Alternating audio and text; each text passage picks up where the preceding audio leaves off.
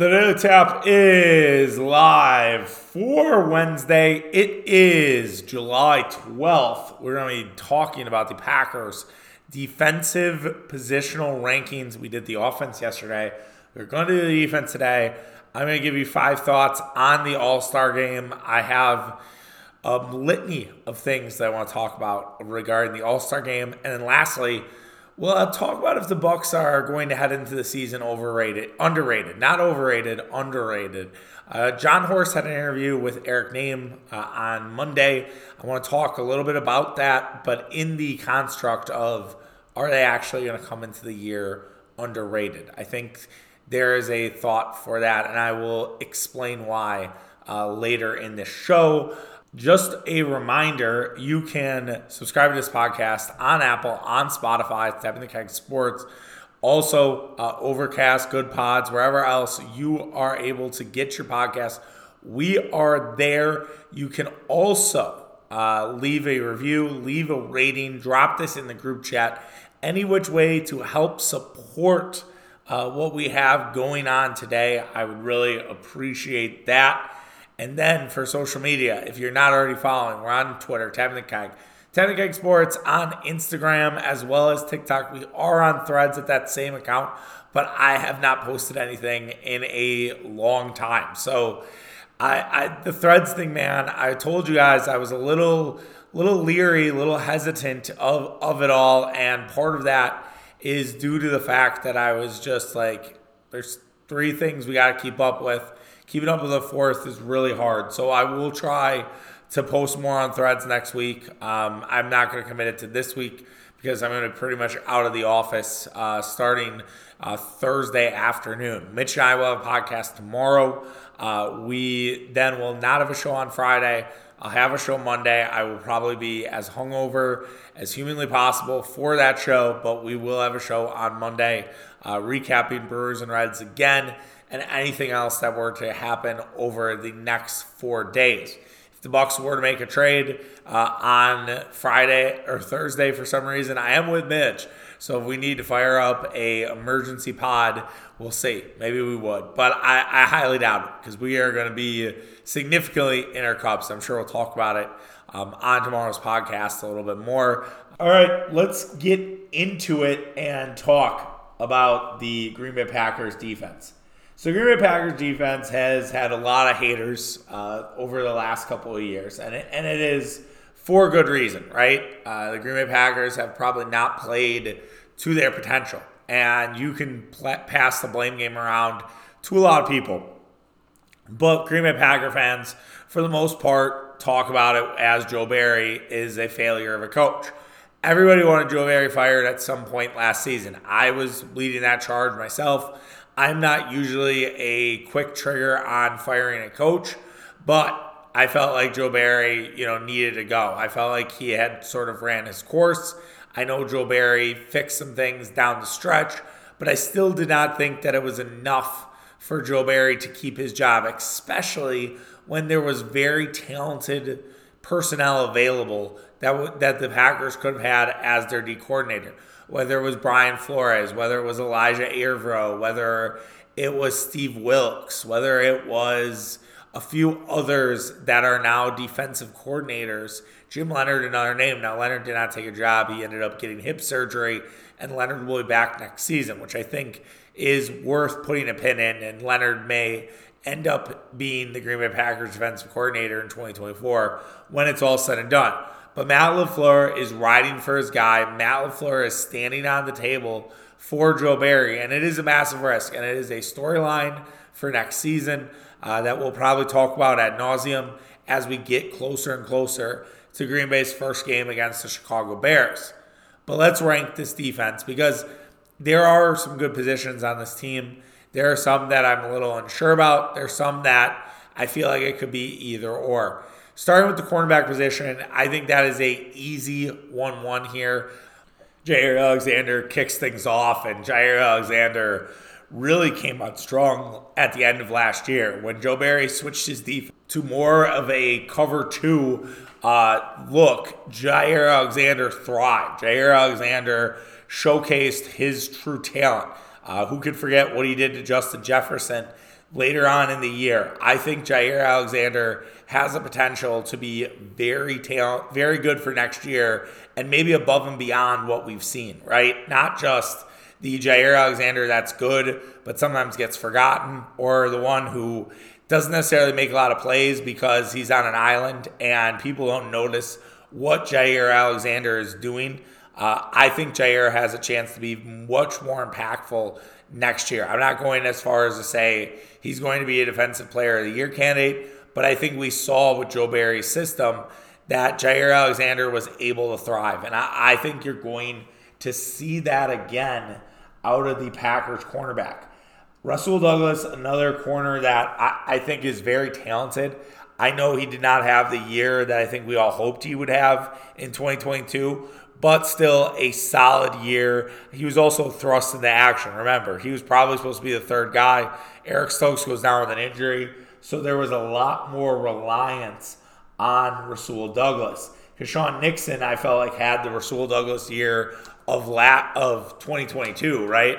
Where he not only was awesome on special teams, he was a pretty damn good corner. Like he, that's kind of an underrated part of getting Keisean Nixon back. Is he was a good depth corner for the Packers and played well in that slot corner position that the Packers really struggled with in 2021. Uh, and then you have Eric Stokes, and who knows on Eric Stokes, right? Eric Stokes could be back early in the year. It could take till October. It also could take, you know, time for Eric Stokes to really be fully healthy again. He had two injuries.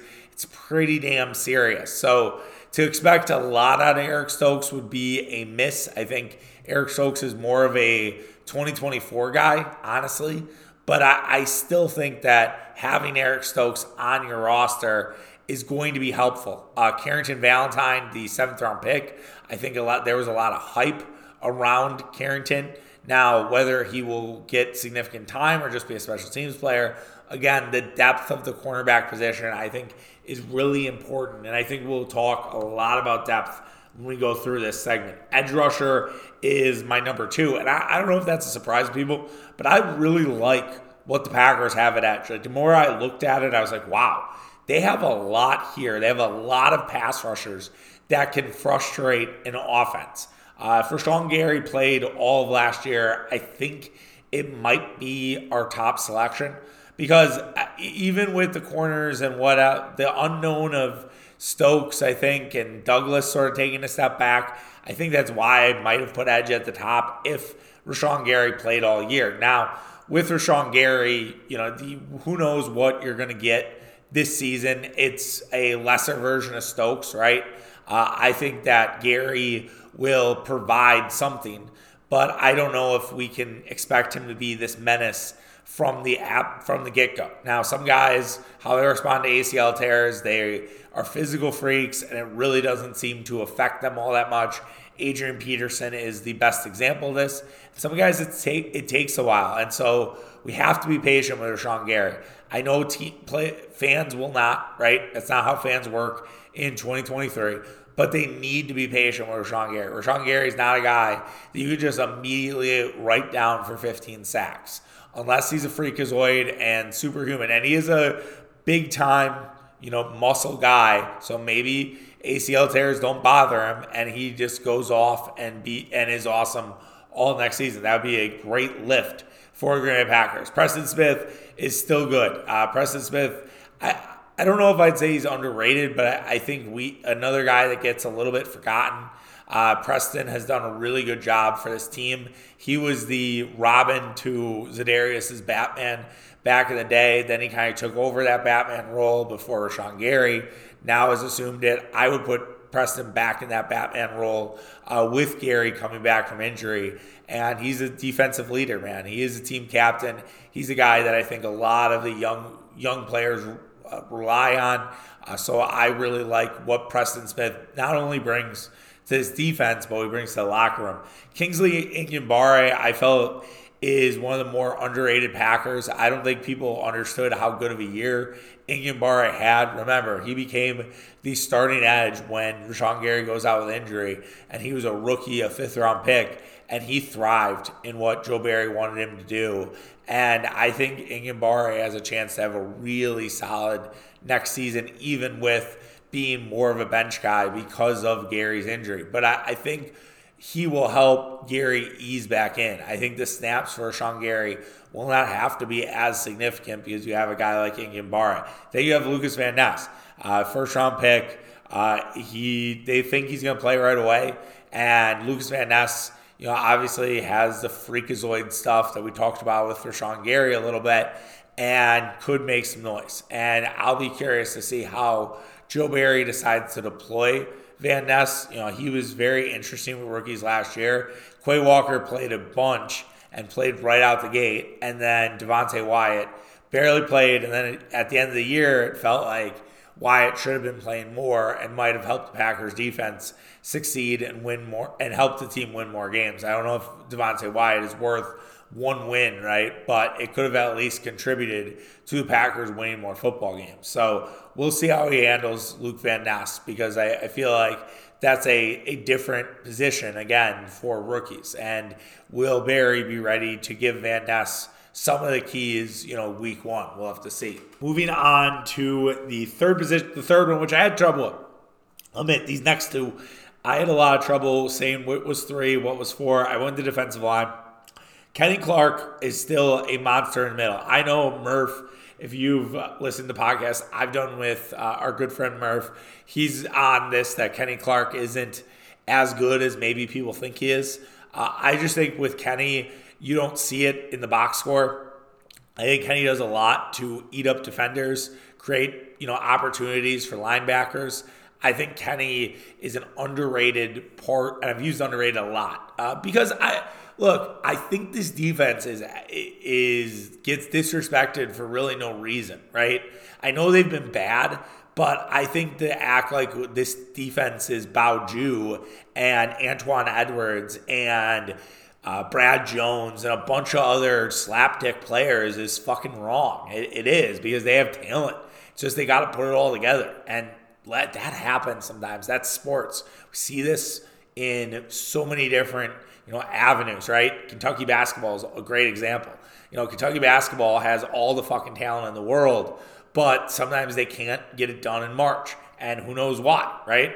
So I, I think with Kenny Clark, I, he he gets a little bit disrespected.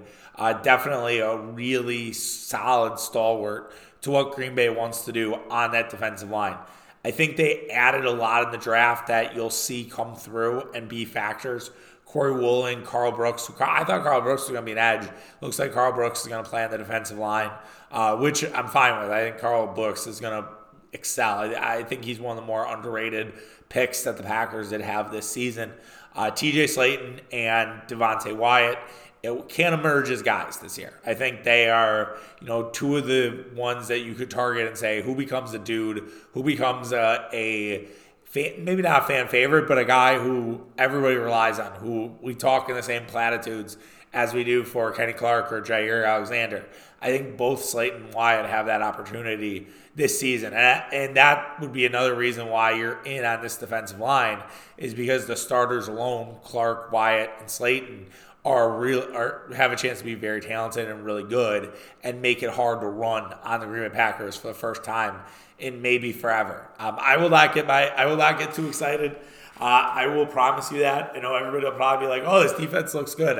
I actually think if if people talk about the defense looking good in training camp, we might have to do a red flag on the on the Green Bay Packer offense. Like that that would maybe be a worry on the Green Bay Packer offense that they they were looking that good because I, I'm not sure if if that is a something to be happy about, right? Like I, I definitely I definitely worry that if, if they're awesome, that maybe this deep maybe this offense stinks. Uh, so, but the, the, I will say this too about that is the defense will be far and away more ready for you know training camp than this offense. This offense might take a little bit of time, so that that could also be part of it. Number four is middle linebacker. I think there's a world where it's third. Uh, I worry a little bit about the depth here. Uh, if there is an injury, so maybe that's why it's fourth. It's not necessarily De'Vondre Campbell and Quay Walker. It's more that Isaiah McDuffie, Eric Wilson are your backups. Like uh, that's that doesn't make you feel all that well. No Krys Barnes. I think he's on the Cowboys now. Uh, so they, they don't necessarily have that third middle linebacker, but maybe they think Isaiah McDuffie can be that guy. Uh, I do love Campbell and Walker. Uh, Campbell is another leader on this defense. Uh, it, it's you know people.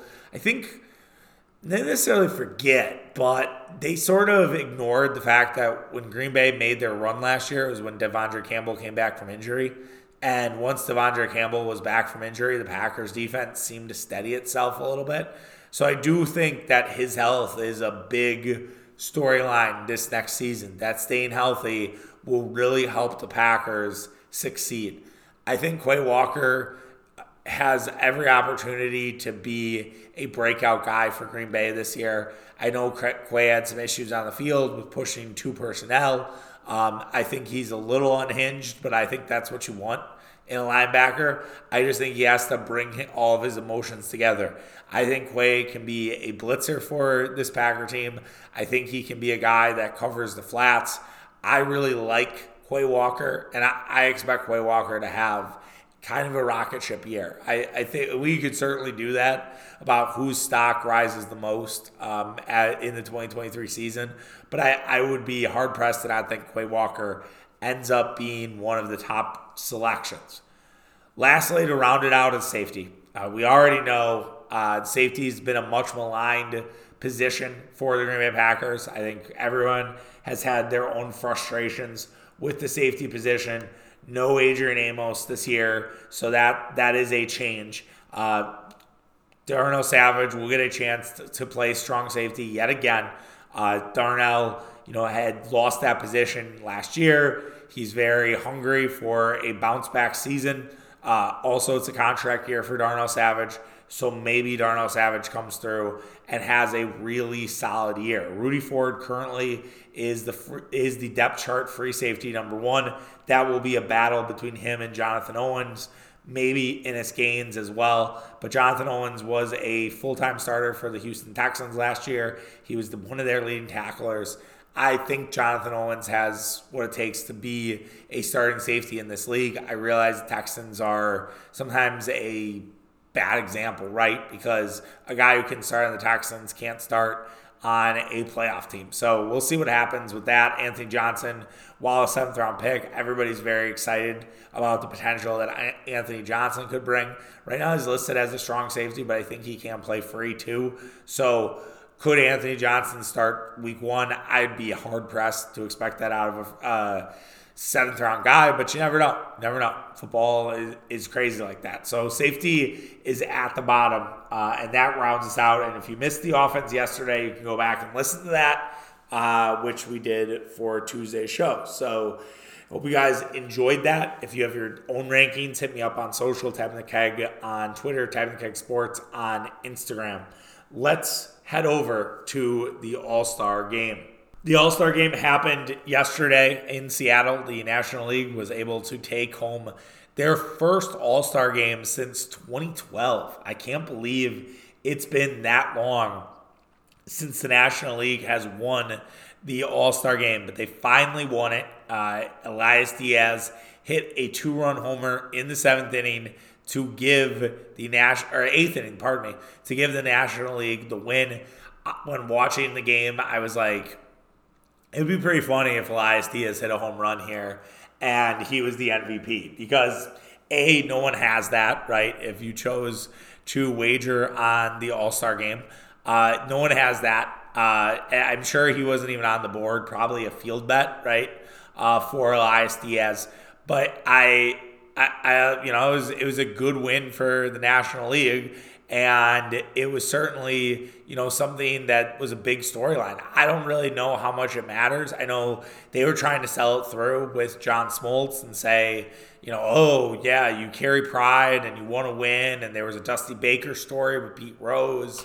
And i think like the alnl shit mattered a lot more when they didn't do interleague. Uh, and you would say well fucking Mount manfred or whatever but the interleague's been going on for a long time. I know now it's you know, there's interleague every every weekend, right? You have the Yankees and Rockies playing uh, this weekend. You, I'm sure you have other matchups worth talking about. I think in my opinion, they could probably space it out a little bit better uh, and make interleague more of a like every you know there's like eight week weekends or you know weeks dedicated to interleague so it, everybody's playing it i think that would make it a little more fun and a little more unique instead of it being you know just a, smattering of interleague i think white sox and braves is this weekend too.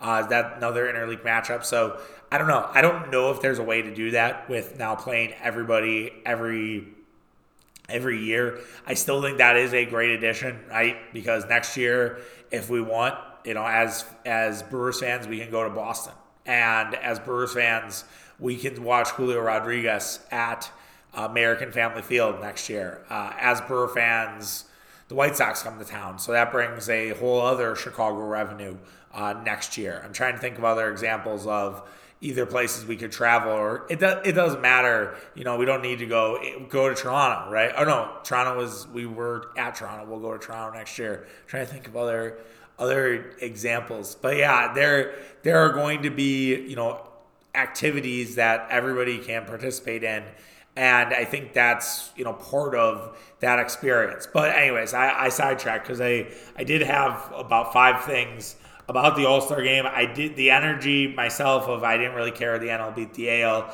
was number one, so I, have I've cleared that. Uh, my next one is Shohei Ohtani getting the Giannis treatment, but worse. Uh, shout out to my guy Steve on Twitter who mentioned this. I've certainly thought about this too. That there is a Giannis approach to how how national media covers Shohei Ohtani. They want Shohei Ohtani traded. They want that for the drama of baseball, and baseball doesn't have a ton of drama. So, how do you infuse drama? You start trade talks, you start random, almost baseless rumors that the Angels are going to move on from Shohei Ohtani. Uh, the Angels have fallen on hard times. It looked like, all right, Shohei Ohtani is going to have a October this year that we're going to have Shohei Ohtani as part of the playoff experience and the Angels have careened off a fucking cliff due to the Mike Trout injury, due to the pitching sort of coming back to earth. And now the Angels find themselves 45 and 46. They're 1 and 9 in their last 10. In terms of the wild card in a very competitive AL, the Angels are currently fifth. They have a run differential of nine. They have fallen off a cliff. And so the question is can they get themselves back? Can they revive themselves in this next two weeks? And that's why you you're hearing a lot of the Ohtani talks. That said, I don't not I do not know if there is a package for Shohei Ohtani that makes sense. I I really don't, right? Like I, I think you could trade everybody, but it's it's just not worth the risk. And you could call me crazy on that. You could say, well, it's a half a year Ohtani. there is so much value you can get out of that, but it's man, it it sound it's so like there's so much risk there because you have to win a World Series. Like if you do not win the World Series, this is a bad trade because expect or if he doesn't resign. If if you trade all those guys and Ohtani resigns and he's part of your core for the next seven to 10 years, then no, it's not a bad signing. But if he doesn't, and it's a rental, and you've given up all these guys and you don't win the World Series, that's that's really tough. So really, really tough pill to swallow. But yeah, he's getting the Giannis treatment. Everybody thinks he's going to leave. Everybody wants him to leave. The come to Seattle chance. Uh, I do think that Antetokounmpo is a little bit different than Ohtani because Giannis, you know, really came from nothing. Uh, Ohtani doesn't have that. I think there is a bond that Giannis has with Milwaukee. I think Giannis did not necessarily have a hometown. Uh, obviously, there's Athens, Greece, but Greece, you know, has so many bad memories. I think for Antetokounmpo, I think Milwaukee has a, lot of his good memories, a lot of the memories that he cherishes, and so I don't think it's one to one but I can certainly see how people would make that comparison because it's a it's a similar attitude towards these guys. They don't want to talk about their greatness. They just want him on a bigger and better team. Uh, and I I also think baseball, while they do while they have a lot of national TV games, I think their selection of games can sometimes be lacking, right? And I think this is the problem with like an Apple TV versus an ESPN or a Fox. I think that if, you know, there was a Friday night game on Fox, right? Like if it was like Friday nights on Fox, I probably wouldn't do that because they have the uh, they have the game on Saturday. But if they're like FS1 Fridays, okay, I know there's an FS1 game usually in the mid afternoon on Saturdays. Why don't you just do FS1 Fridays? Probably because no one would watch. Uh, and that's why they give it to Apple TV as a streaming idea. But try to keep building these guys. Like, I, I think Ohtani should be on TV once a week if possible. Like, they're playing a good team. Ohtani should be in, in the mix, right? But he isn't. And so, and in Giannis, that, that happens a little bit sometimes with Antetokounmpo too. Not as much as it more, anymore. Last year, the Bucks were on national TV pretty prominently, and I expect it to be the same this year. You know, because it's a similar team, expect it to contend. But yeah, I, I think that there is a desire to get Ohtani into an even bigger market, which it, eh, that's the other part where the Giannis Ohtani thing breaks down is Anaheim's a, in the LA market. Like that, they are the Los Angeles Angels, right? You can't really consider the Angels small market right? Even if they want to be, they have two of the biggest contracts in baseball. They, three. They have Anthony Rendon. That's a massive deal too. Like I, I can't, in good conscience, be like, oh yeah, this is a this is a uh, small market team. Like I, I just can't. Like that's not that that that doesn't compute for me. Uh, so I, I can't can't get down with that, unfortunately. Uh, but yeah, I, I do think the Ohtani Giannis comparison, there there are some versions of it that that do exist. Other thoughts from this All Star game. I wish the Brewers had some representation. Like I wish we would have seen Corbin Burnes or Devin Williams, but given the fact the Brewers just played 17 games in 17 days, I am a okay with these guys just being there, being bodies, and getting a full rest. I know Devin Williams was never scheduled to uh, play in this one, uh, so that was already agreed upon.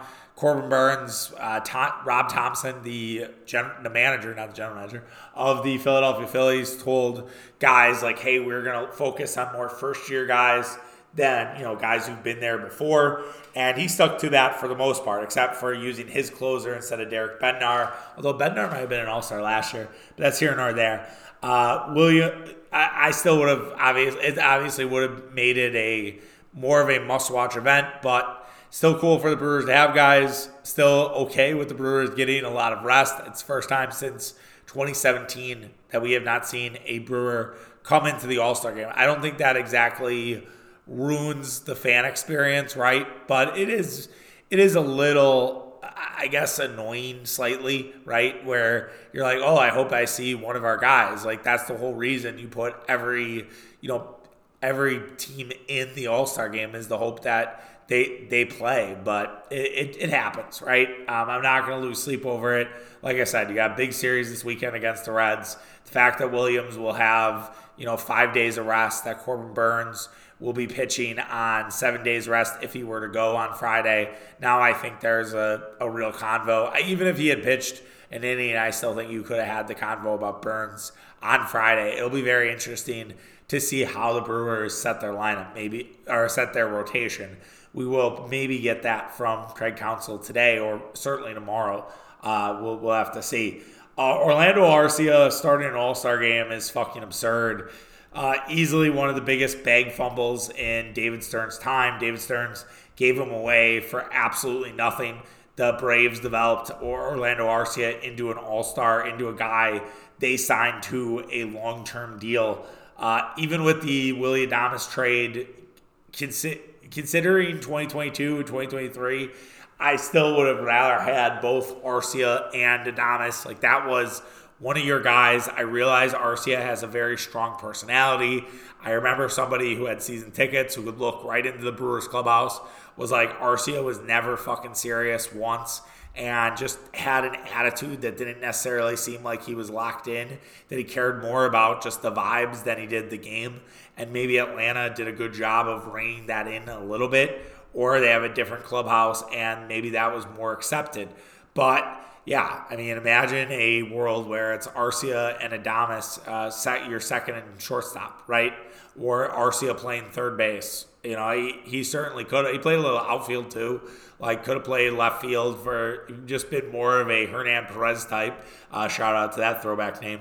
But yeah, or, Orlando Arcia not being a member of the Brewers and being a member of, you know, this murderer's row of the Atlanta Braves is crazy to me. And I am very convinced that he'll have an awesome series uh, when the Brewers and Braves play each other for two weeks, two weekends in a row, which will likely take a few years off my life.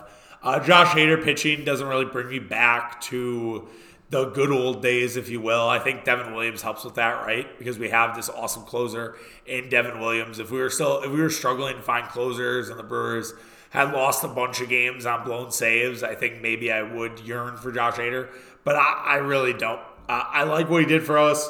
Uh, was aw- he was awesome t- to have him as a as a player, and it doesn't seem like there's any ill will towards the Brewers. But I'm not really crestfallen that uh, he's not a part of the Brewers organization anymore. I think there are some that are like that. I just don't wring my hands for Josh Hader. Uh, it's just not something that I am like a part of. I, I know there are, are a few who are like, oh, I wish I would have Josh Hader. Or I had a buddy yesterday arguing with me about Hunter Renfroe, which is so fucking dumb.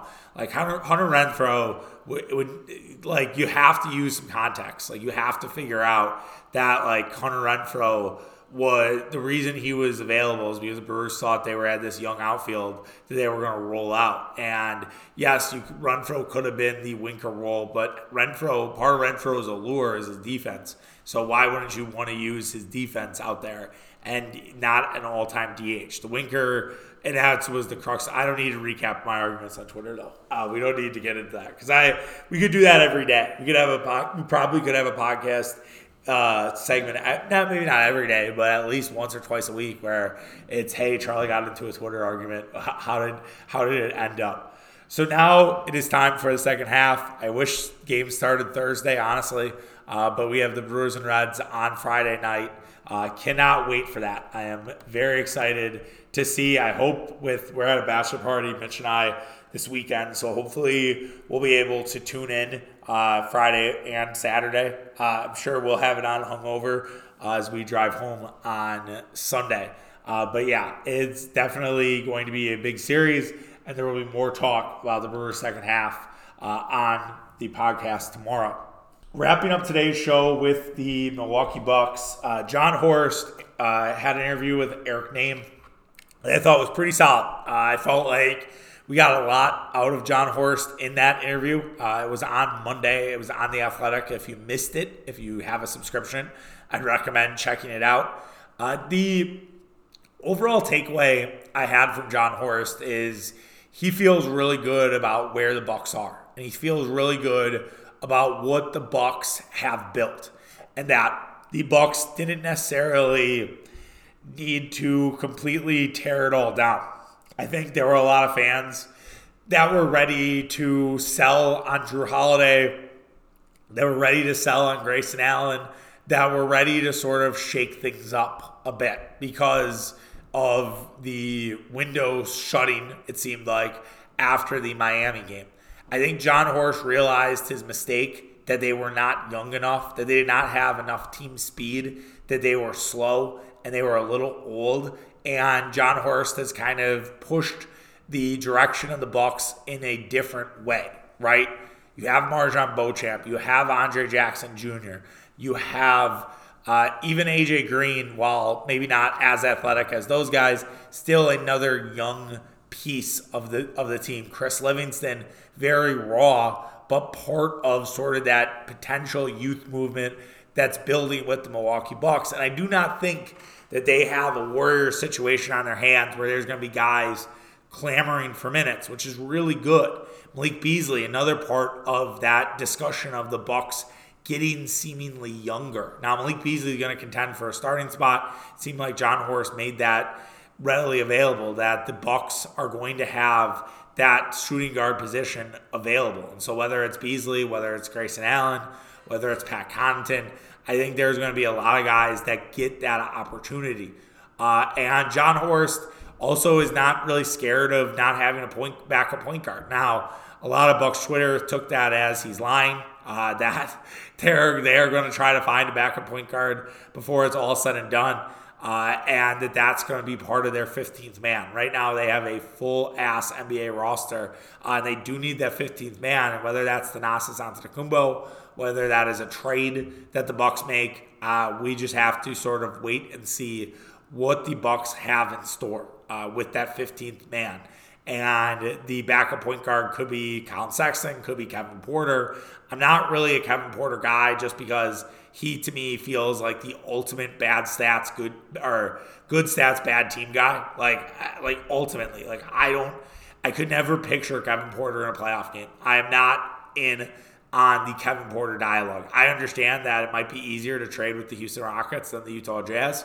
I just I don't know. I I think Kevin Porter is not a winning basketball player. I, I and maybe maybe that's my own bias. Uh, maybe I'm wrong on that, but I'm not I'm not in the Kevin Porter market. I will not want to buy shares uh, for Kevin Porter. His numbers actually look better than Sexton. Uh, Archon14 did that on Twitter, but again, you have to take in the intangibles, and I think intangibly, Collin Sexton much more of a dog than Kevin Porter. But anyways.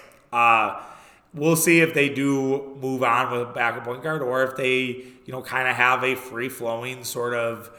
I wouldn't go as far as to say positionless, but if they, you know, find other ball handlers, if they, you know, if Adrian Griffin wants Giannis to do that, if, you know, they they see something out of Malik Beasley that he's able to sort of at least bring the ball up and, you know, initiate the offense. If they want to use Khris Middleton, right? We talked a little bit about that uh, last week with Chris about how he is a guy that has played a little bit of point guard in the past when Holidays went out with injury, and he did pretty well with it. So maybe that's the thought. I- will be very curious to see how the Bucks sort of attack that backup point guard position. I think the Bucks are cognizant of Jrue Holiday's playoff struggles. I, maybe they weren't. Maybe that was a Bud thing. Who knows, right? And maybe that was Jrue, you know, sort of saying, "No, I got this. I got this."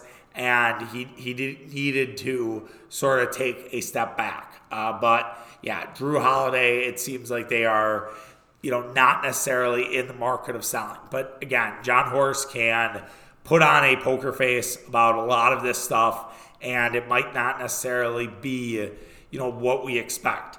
And then the other topic that I, I wanted to cover, Bucks related, was just the fact that I think there is a chance that the Bucks are underrated to start the year. And I know that seems wild to probably a lot of people because they were the number one seed in the NBA.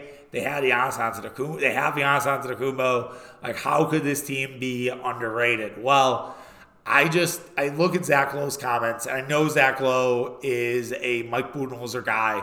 Mike Budenholzer is a friend for Zach, so it's hard for Zach to not showcase his bias uh, there. And I wish he would just acknowledge it. Uh, but he, he, won't because no one knows that and no one pays that close attention. But Zach talked about how he had, he went out to dinner a couple times with Mike Budenholzer, so he has a relationship, right? If you're going out to dinner with somebody, like that's not just like, hey, how are you? That's like, oh, that's a bud. Like that's a little more than just like an acquaintance, right? So, anyways, I think that the Bucks running it back is not a red flag. I don't think it's a on the clock thing for Giannis Antetokounmpo. It is pretty clear that the Bucks have a two-year championship window. It's pretty clear that the Bucks want to find a reliable number two for Giannis Antetokounmpo after Khris Middleton. That you know this might be the end of Khris Middleton. So whether that is MarJon Beauchamp, whether that is Jrue Holiday sort of emerging as a offensive threat in the playoffs, whether that is somebody else that we're not thinking of, right? Um, maybe it's Andre Jackson. I would highly doubt that, but just throwing it out there as a as an opportunity. I, I don't think that he would be that that far to go to a number two. That's that's intense. I probably shouldn't have even said even have said that that term, right? Uh, but if he's like Draymond, right? If he ends up being the Draymond of of the Bucks, you know, I, there were times where Draymond was the number two guy for the Warriors, and he was that important. So just if you're using it in that vein, um, maybe Andre Jackson Jr. could be at least in that conversation, right? So the question is, is yeah, what does that new era of the Bucks look like? And you saw new eras of the Spurs, and Kawhi came through. The Bucks don't necessarily have that Kawhi uh, for Tim Duncan, and that that'll be the challenge. And I think it's not something that's worth panicking over. Uh, I think that's part of the reason why the Bucks would like to do a trade. And I think if they can't, you have Jrue Holiday on expiring, you have Brook Lopez on expiring next year, and that's the time to make a move and say, all right, Giannis, Khris, and then the next version of the number two for Antetokounmpo is probably the way it's going. It's just you know going back to that patience conversation. Nobody has fucking patience anymore. Everybody's like, oh my god, they need to do this, they need to do this, yeah, yeah, blow it all up. It's like you think about where the Bucks are positioned in the Eastern Conference, they are probably the best positioned team. Boston just lost Marcus Smart and Grant Williams, two of their better defenders, uh, two of the guys who were more the emotional leaders of this team. Uh, they just lost both of those guys. Those guys. So who's going to step up and be the Marcus Smart or the Grant Williams of the Celtics next year? Is it going to be Tatum? Is it going to be Kristaps Porzingis? Probably not. Uh, is it going to be somebody else we're not thinking of? Is it going to be Jordan Welsh as a rookie? I don't. Oh, Walsh, excuse me. I don't think so. The other Philadelphia 76ers, Harden wants out. Harden doesn't want to be a member of the Philadelphia 76ers. Some people think Harden can come back, and if Harden does, then yeah, that Sixers team is pretty solid. But again, then the question is, how are they going to work with Nick Nurse? Nick Nurse is a micromanager. He's much different than Doc Rivers. Is that going to wear out Joel Embiid? Joel Embiid, a sensitive guy, a guy who takes things a little too seriously. Is he going to be able to deal with an asshole like Nick Nurse. He can say he is now, but when the chips are down and he gets motherfucked by Nick Nurse, is Joel Embiid actually going to take that? Then you have the Cleveland Cavaliers, who are a young, talented team, but I think they have one of the worst coaches in the Eastern Conference. J.B. Bickerstaff was completely clueless in the playoffs last year. Had they had they went out and fired Bickerstaff and hired Mike Budenholzer, I would be a touch more worried about the Cleveland Cavaliers or Monty Williams or anybody else. I I would have been a lot more concerned that the Cavs could take another leap. But I just I'm not exactly sold. They felt like they paid too much for a guy like for Max Strus. Uh, I think Caris LeVert's just okay. I think actually Caris LeVert hurts them versus helps them. I just don't buy the Cavs just suddenly figuring it all out. And then New York Knicks, you know, they the Villanova story is fun. It's going to be beaten into the goddamn ground because it's the Knicks. But are the Knicks really, you know, ready to take that next step? Is that is Donte DiVincenzo and a full year Josh Hart enough? And as my guy Dan, Dan points out, like this is a team that blew a 16 point lead to Steve Wojciechowski's Marquette Golden Eagles. Like how how serious can you take them? Just little food for thought there. Uh, but yeah, I I just I'm not not ready to just be like, oh yeah, the Bucks aren't you know the out of that combination of guys. And yes, the question marks for the Bucks can be: Is Khris can Khris Middleton return to form? Is Jrue Holiday a playoff performer? Can Brook Lopez emulate? Like we could do the same sort of discussion with the Bucks, but I feel like those are not at the level that we have with the other teams in the East. So my larger point, and maybe I should have done this as a top segment, not buried it at the end of a show, is the Bucks are more well positioned than the rest of the Eastern Conference. So this idea that there should be panic within the Bucks organization or as a Bucks fan is fucking stupid. So that's that's what I got for you. A uh, little longer. I, am a, I'm a little annoyed that I let this at the end because I, I liked liked how it turned out. But that that's that's the business, baby. Uh, so, anyways back tomorrow with Mitch. Uh, we'll talk Brewers. I'm sure we'll talk. A little, I, I didn't do any Bucks Summer League on purpose. I kind of wanted to get what Mitch had thought about, what he's seen, uh, and you know how he feels. You know, heading into the last summer game of the year, summer league game before like the playoffs over the weekend. So we'll uh, we'll chat about that, and I'm sure much more. All right, take care, guys. Have a great Wednesday. Back tomorrow. See you. Bye.